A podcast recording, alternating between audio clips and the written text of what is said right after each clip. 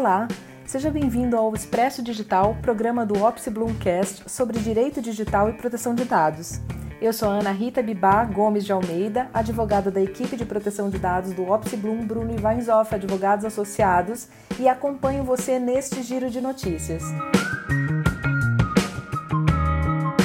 Neste episódio, considerando a suspensão das contas no Facebook e no Twitter de Donald Trump, analisamos se há limites para a realização de filtro de conteúdo por parte dos provedores de aplicação. Essa discussão será uma das mais presentes neste ano. Fique por dentro das novidades envolvendo a NPD, Autoridade Nacional de Proteção de Dados, que divulgou o primeiro balanço de atividades desde o início efetivo de suas operações. Confira a estratégia de atuação do European Data Protection Board para os anos de 2021 a 2022. 2023. O objetivo do órgão é proteger os dados pessoais não apenas dentro das fronteiras europeias, como fora delas. Saiba ainda como se proteger de ataques hackers neste ano. Em 2021, de acordo com a Venture Cybersecurity, a estimativa é que o cybercrime custará ao mundo cerca de 6 trilhões de dólares. O Expresso Digital está começando. Abrimos o programa analisando os limites dos provedores de aplicação. A suspensão das contas de Donald Trump no Facebook e no Twitter aqueceu o debate sobre moderação de conteúdo, informação, desinformação e liberdade de expressão nas plataformas digitais. Esse será um dos temas de relevância em 2021. Em artigo escrito para o Jota, nossa advogada Letícia Redes Carvalho aborda no contexto do conflito entre liberdade de expressão e informação o banimento das contas de Trump. A discussão é se há limites para a realização desse filtro por parte dos provedores de aplicação. Abre aspas. É preciso ressaltar que o Twitter vem sendo utilizado como meio oficial de comunicação de representantes estatais e que estamos lidando com a situação de uma entidade privada que, segundo suas próprias regras, decidiu que tipo de conteúdo esses representantes poderão divulgar. É como se a plataforma atribuísse a si mesma poderes quase legislativos, determinando regras rígidas de uso, e quase judiciários, punindo os violadores, analisa Letícia. Para este ano, são esperados desdobramentos em relação a esses assuntos. No Brasil, o projeto de lei 2630 de 20 pretende instituir a Lei Brasileira de Liberdade, Responsabilidade e Transparência na Internet esse projeto de lei propõe a criação de medidas de combate à disseminação de conteúdo falso nas redes sociais e nos serviços de mensagens privadas, como WhatsApp e Telegram. A proposta é que essas medidas se apliquem às plataformas com mais de 2 milhões de usuários, inclusive estrangeiras, desde que ofertem serviços ao público brasileiro.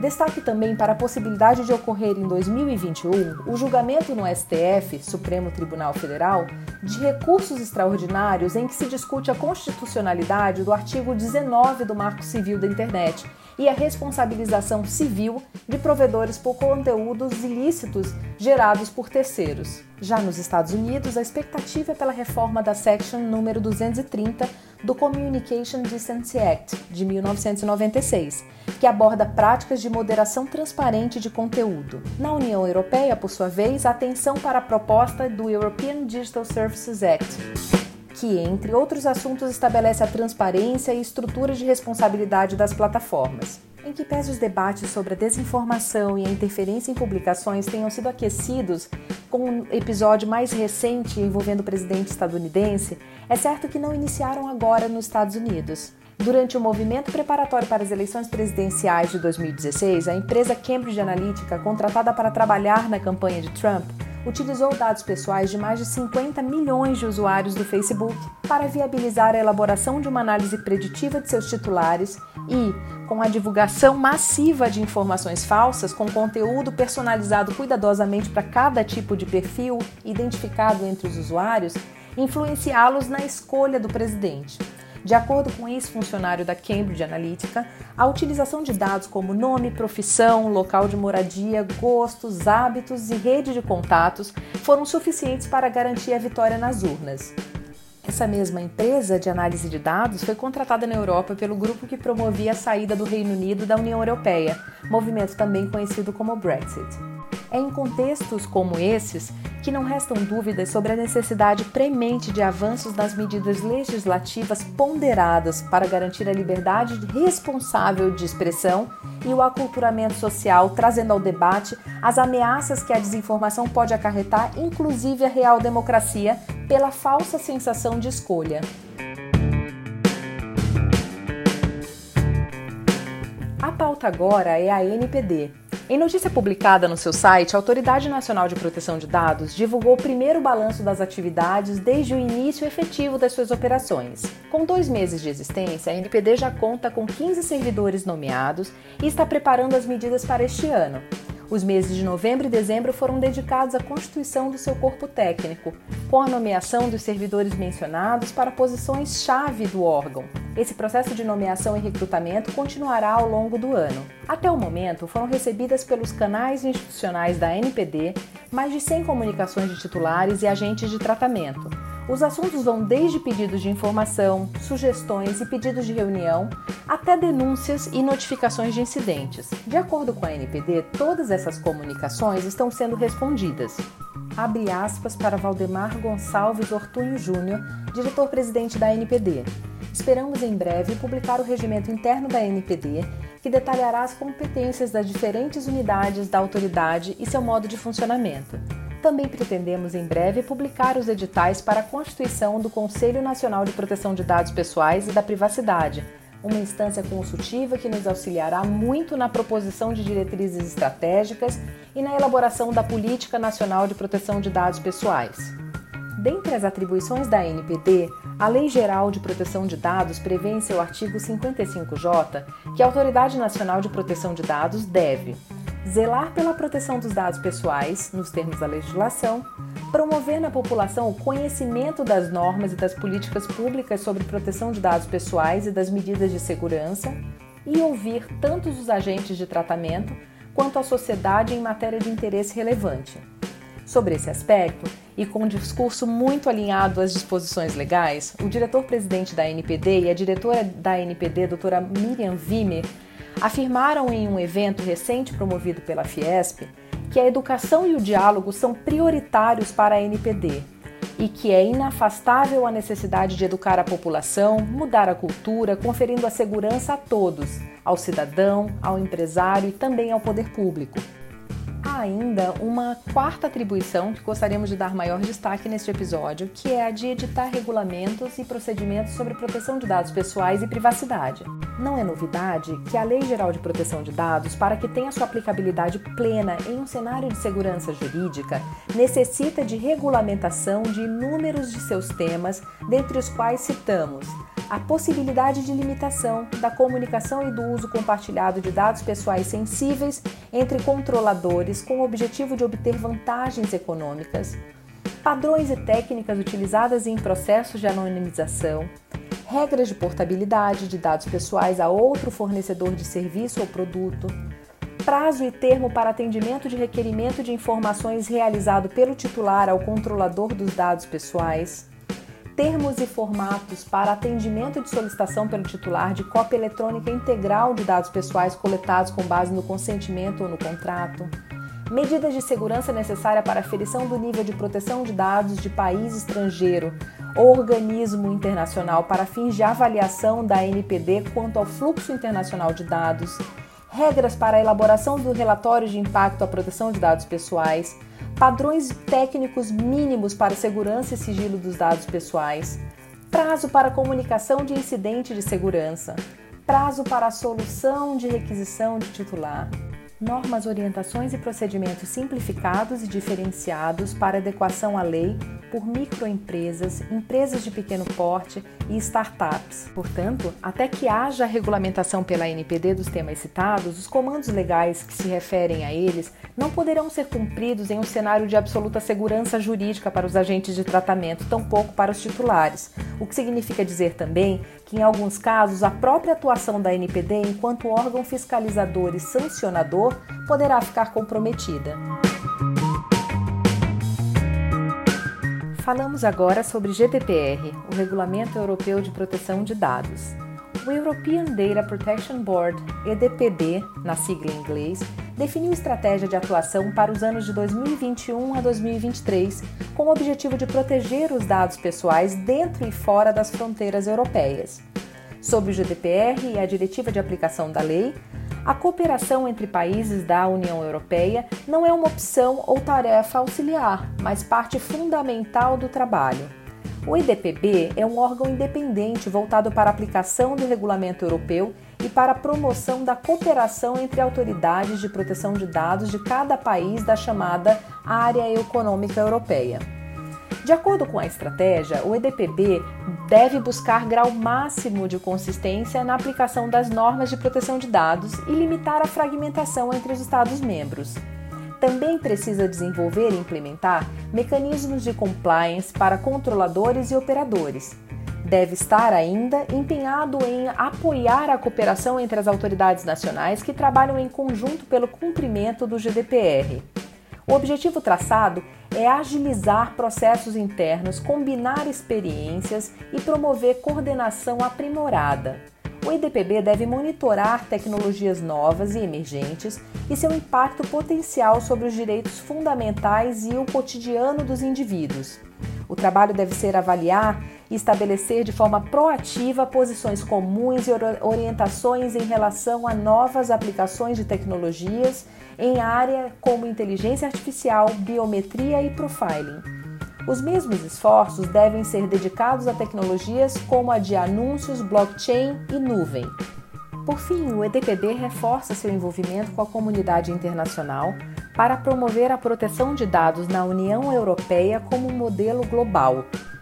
Embora não neguemos a necessidade de sopesar a autonomia de cada jurisdição e também sua soberania, que não pode ser ignorada, em uma economia globalizada e interoperável, a proteção e segurança dos dados deve ser harmoniosa entre os países, sob pena de criarem-se paraíso de dados em um ou outro local que não se curvem as regras globais e retire parte dos efeitos protetivos construídos com tanto esforço e conjunção de vontades no cenário mundial. Falamos agora sobre como se proteger de ataques hackers neste ano. Em 2021, de acordo com a Venture Cybersecurity, a estimativa é que o cybercrime custará ao mundo 6 trilhões de dólares, com uma empresa sendo vítima de ataque ransomware a cada 11 segundos. Nesse contexto, todo cuidado é pouco.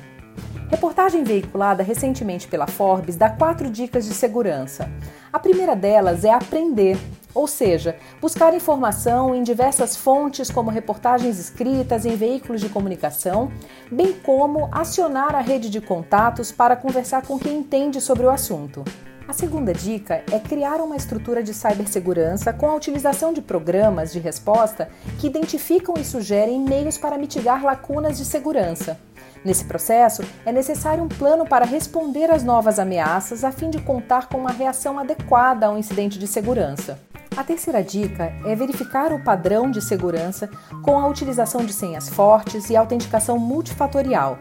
As informações centrais devem estar protegidas por backup com o uso de Wi-Fi seguro, o antivírus constantemente atualizado. Por fim, a orientação é estar preparado para responder às ameaças da Internet das Coisas, IoT, Cada dispositivo IoT representa uma possibilidade de ataque que pode resultar no acesso aos dados pelos hackers. A orientação é alterar a senha padrão desses dispositivos adotando um conceito mais amplo de incidente para considerar não só aqueles eventos provenientes de ataques maliciosos, de acordo com o artigo 48 da Lei Geral de Proteção de Dados, o controlador deverá comunicar à autoridade nacional e ao titular a ocorrência de incidente de segurança que possa acarretar risco ou dano relevante a esses titulares. Se o artigo 48 estabelece uma obrigação legal a ser adotada apenas após a ocorrência do incidente, o artigo 50, também da LGPD, não deixa dúvidas ao dispor sobre regras de boas práticas e governança, que espera dos agentes de tratamento uma conduta preventiva. Isso porque dispõe que, em observância aos princípios da segurança e da prevenção, o controlador, considerando naturalmente a estrutura, a escala, o volume de suas operações, bem como a sensibilidade dos dados tratados e a probabilidade e a gravidade dos danos para os titulares dos dados, poderá implementar programa de governança em privacidade que, no mínimo, dentre outros requisitos, conte com planos de resposta a incidentes e remediação. embora a lei utilize poderá, não nos parece uma opção, no entanto, deixar para estabelecer o passo a passo de resposta apenas após a ocorrência de um incidente. Isso porque, dentre outros fatores, como a própria confiança do titular, o tempo e a qualidade da resposta a um incidente de segurança são critérios legais a serem considerados quando da aplicação da sanção pela autoridade competente. Portanto, algumas providências preventivas e outras reativas poderão ser estruturadas desde já e deixadas à disposição para a utilização de forma rápida, segura e eficiente na hipótese de ocorrência de um incidente. Nesse sentido, trouxemos alguns exemplos de medidas que podem ser adotadas desde já. O primeiro deles é o mapeamento e a manutenção dos registros atualizados de operações de tratamento. Na medida em que eu conheço os dados que trato, além de possibilitar a escolha das medidas de segurança adequadas para proteger tais dados e mitigar os riscos de serem comprometidos em um eventual incidente, eu passo a analisar com mais clareza os impactos desse incidente caso ele ocorra, além também de viabilizar a verificação se os dados envolvidos no incidente são de fato oriundos dos arquivos da companhia. O segundo exemplo consiste na estruturação de um comitê de crise, com tarefas e funções individuais bem definidas, para que isso não seja mais uma providência necessária em um cenário de crise pós-incidente. Esse comitê deve ser multidisciplinar, com o fim de aumentar sua eficiência, sendo recomendável que ele conte com a participação, além do encarregado, imprescindível neste momento, representantes com maior nível de senioridade oriundos da área jurídica, compliance, segurança da informação, comunicação e, em alguns casos, relação com investidores. O terceiro poderia ser a contratação de um seguro com cobertura para esse tipo de sinistro. Hoje há no mercado uma oferta de seguros que suportam parte dos efeitos negativos decorrentes de um incidente.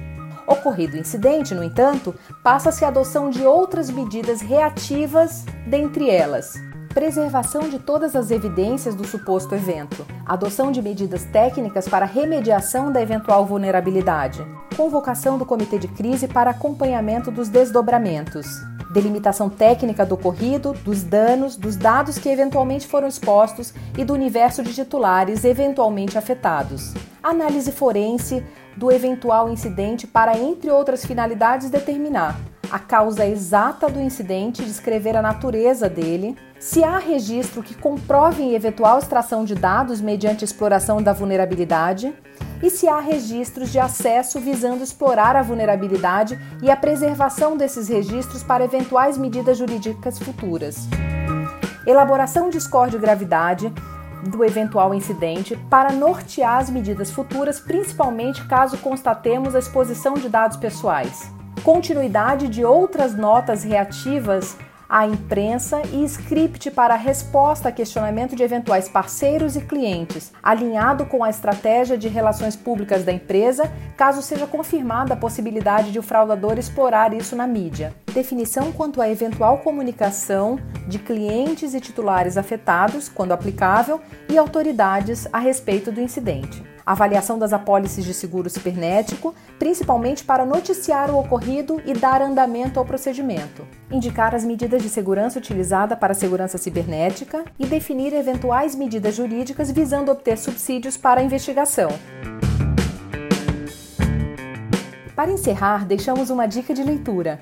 Em um artigo publicado na plataforma Numis, nosso chairman e sócio fundador Renato Opsiblum e nossa gestora de bancário digital Florence Terada escrevem sobre a LGPD no contexto do Open Banking. Os autores destacam que tanto na LGPD como na resolução do Open Banking constam de forma idêntica os princípios da transparência, segurança, qualidade de dados e tratamento não discriminatório. Outros assuntos da resolução do Open Banking guardam semelhanças com as diretrizes da LGPD, como a adjetivação do consentimento.